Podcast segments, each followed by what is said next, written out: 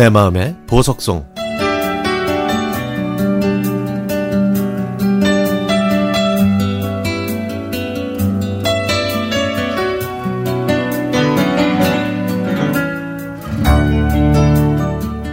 음식을 생각하면 제일 먼저 떠오르는 단어 어머니입니다.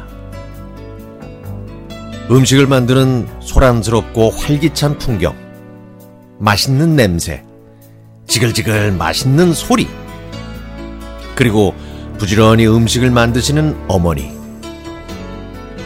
저희 가족은 음식에 관한 이야기를 많이 나눴습니다.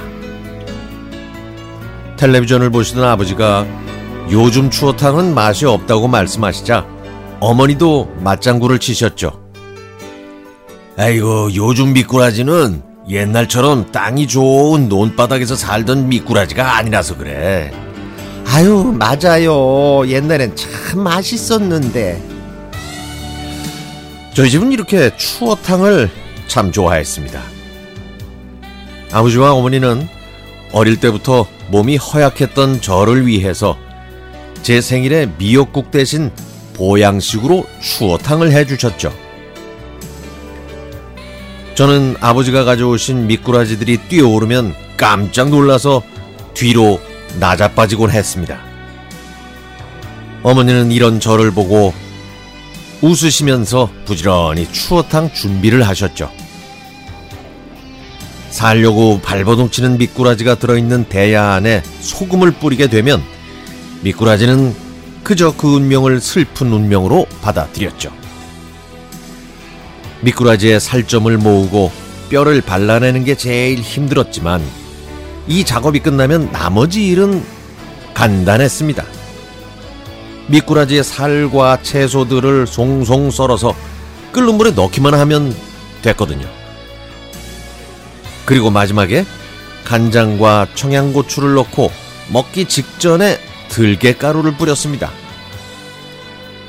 그렇게 한상 거하게 차려놓고 김치와 함께 먹으면 캬 정말 꿀맛 나는 보양식이었습니다. 부모님이 해주신 이 추어탕 한 그릇을 뚝딱 해치우면 며칠 동안 기운이 펄펄 나는 것 같았죠.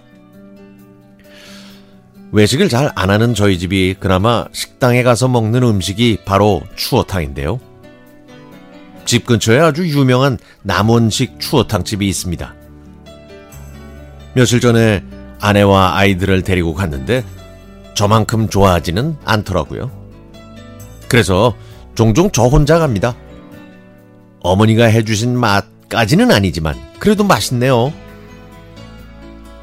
결혼하고 독립하면서 어머니가 만들어주신 추어탕을 자주 먹지는 못하지만 지금도 가끔 부모님을 찾아뵈면 어머니는 추어탕을 만들어주십니다. 이번 주말에 아이들과 함께 부모님을 찾아뵙는데요.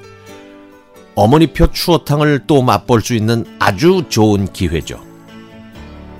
어머니가 손수해 주신 추어탕 한 그릇에 공깃밥 두 그릇 뚝딱 먹을 걸 생각하니 제 마음은 벌써부터 부모님 댁에 가 있는 것만 같습니다.